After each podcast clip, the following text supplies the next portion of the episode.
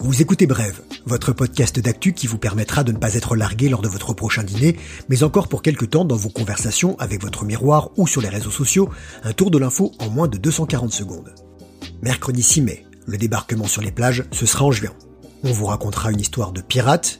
Si Rome ne s'est pas faite en un jour, l'histoire du recyclage non plus. Enfin, vous verrez que les coiffeurs s'arrachent les cheveux pour savoir comment s'occuper des vôtres. Pensez à réserver avec les applis. Sur la plage abandonnée, coquillages et crustacés. Sous les pavés, les pavés, et non pas la plage. Elle est interdite au public depuis plus d'un mois et demi et devrait le rester au moins jusqu'à début juin. Le gouvernement craint une vague de touristes sur le littoral pendant les week-ends prolongés de mai. Le débat est houleux. Mardi, lors de l'examen du projet de loi prolongeant l'état d'urgence sanitaire, le Sénat a adopté un amendement qui ouvre par décret l'accès aux plages et aux forêts, à condition de pratiquer une activité sportive individuelle. Impossible pour le moment de dire si cet amendement est un grain de sable dans les discussions qui doivent continuer à ce sujet à l'Assemblée. Lettres, déclarations, pétitions, élus locaux et associations mettent la pression. Ils proposent une plage dynamique, où l'on ne fait que passer, entre autres, pour aller surfer, ramer ou pêcher, non pas une plage serviette bronzette trempette. Au passage, un petit coucou à tous mes amis fans de stand-up paddle. Vous manquez. À Sydney, en Australie, sur Bondi Beach, vous pouvez lire sur les pancartes surfer puis partez. Interdiction de se faire dorer. En Floride et en Californie, la rouverture des plages a provoqué un raz-de-marée de déconfinés. En Espagne, la petite station balnéaire andalouse Sahara de los Atunes a eu la très mauvaise idée de désinfecter ses plages à la javel. En Italie cet été, il pourrait y avoir des quotas pour accéder aux plages qui pour l'heure restent interdites. Le prix d'allocation du transat va flamber. Oubliez le parfum des embruns, un peu amer de ne pas voir la mer, mais rassurez-vous, dès lundi, vous pourrez prendre les transports en commun avec un masque, mais sans tuba. Et normalement, vous ne serez pas serrés comme des sardines.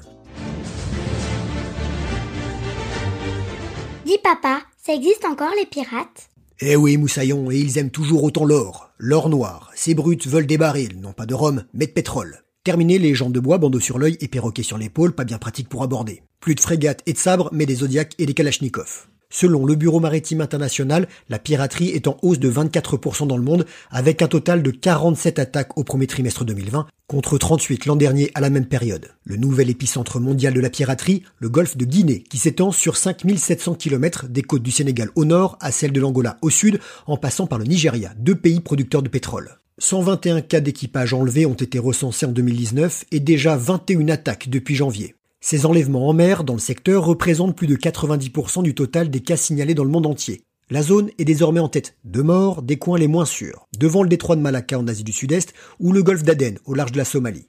Avant, on dérobait l'or noir pour le revendre au marché noir, mais avec la chute du prix du baril, il est désormais plus rentable de kidnapper des équipages contre rançon. Une histoire qui sent la poudre, n'en déplaise aux flibustiers, boucaniers et autres bandits des mers. C'était il y a très très très longtemps. Les Shadocks pompaient, les Pompéiens, eux, recyclaient. Il faut rendre à César ce qui appartient à César, et c'est à Pompéi que seraient nés le tri et la déchetterie. La ville, recouverte sous les cendres du Vésuve en l'an 79, s'est endormie en laissant intacte une bonne partie de son architecture et de son fonctionnement. Grâce à l'analyse de piles de déchets découvertes récemment aux abords de la cité, les archéologues ont conclu qu'à l'époque, on savait déjà collecter, rassembler et réutiliser. Ils se sont également aperçus que des maisons avaient été construites avec des morceaux de céramique, de carreaux et d'amphores cassés, le tout recouvert de plâtre. Et si toi, aujourd'hui, tu ne sais toujours pas dans quelle poubelle mettre ton carton à pizza, ne le balance pas n'importe où, pense romain, indubiis, abstiné. Dans le doute, abstiens-toi. Salut, moi c'est Sylvain, coiffeur expérimenté, j'ai coiffé les plus grands, notamment Cadmerade, Zidane, Le À rester à ne rien faire, ça devenait rasoir. Les coiffeurs commençaient à prendre racine. Après deux mois de salon fermé, les finances sont à sec. Shampoings et soins capillaires vont reprendre dès lundi. Masques et gants pour l'expert. Housse pour les sièges. Il faudra laisser aussi des places vides entre chaque client. Des contraintes qui pourraient être répercutées sur les tarifs. Un petit billet de plus pour se faire couper les tifs, préviennent certains néo-perruquiers. 59% des Français prévoient d'aller chez le coiffeur dès la semaine du 11 mai. Voici enfin l'heure du retour du ciseau sculpteur. Si certains ont ramené la coupe à la maison en crânant sur les réseaux après avoir regardé un tuto créatif, nombreux sont celles et ceux qui vont devoir passer entre les mains des fans du bigoudier du sabot. Il va falloir se lever de bonne heure pour se faire faire une couleur. Pensez à appeler votre capilliculteur. Vous pouvez aussi réserver en ligne grâce aux plateformes et applis Treatwell, Planety, Balinea, Le Ciseau ou Mon Coiffeur. Un bon moyen de ne pas se couper les cheveux en quatre. Au fait, ma coupe mulet, je la garde ou pas? Voilà, c'était bref. Merci de nous écouter. On se retrouve demain, même podcast, même heure. Suivez-nous sur les réseaux sociaux, parlez-en autour de vous, car l'info, ça se partage.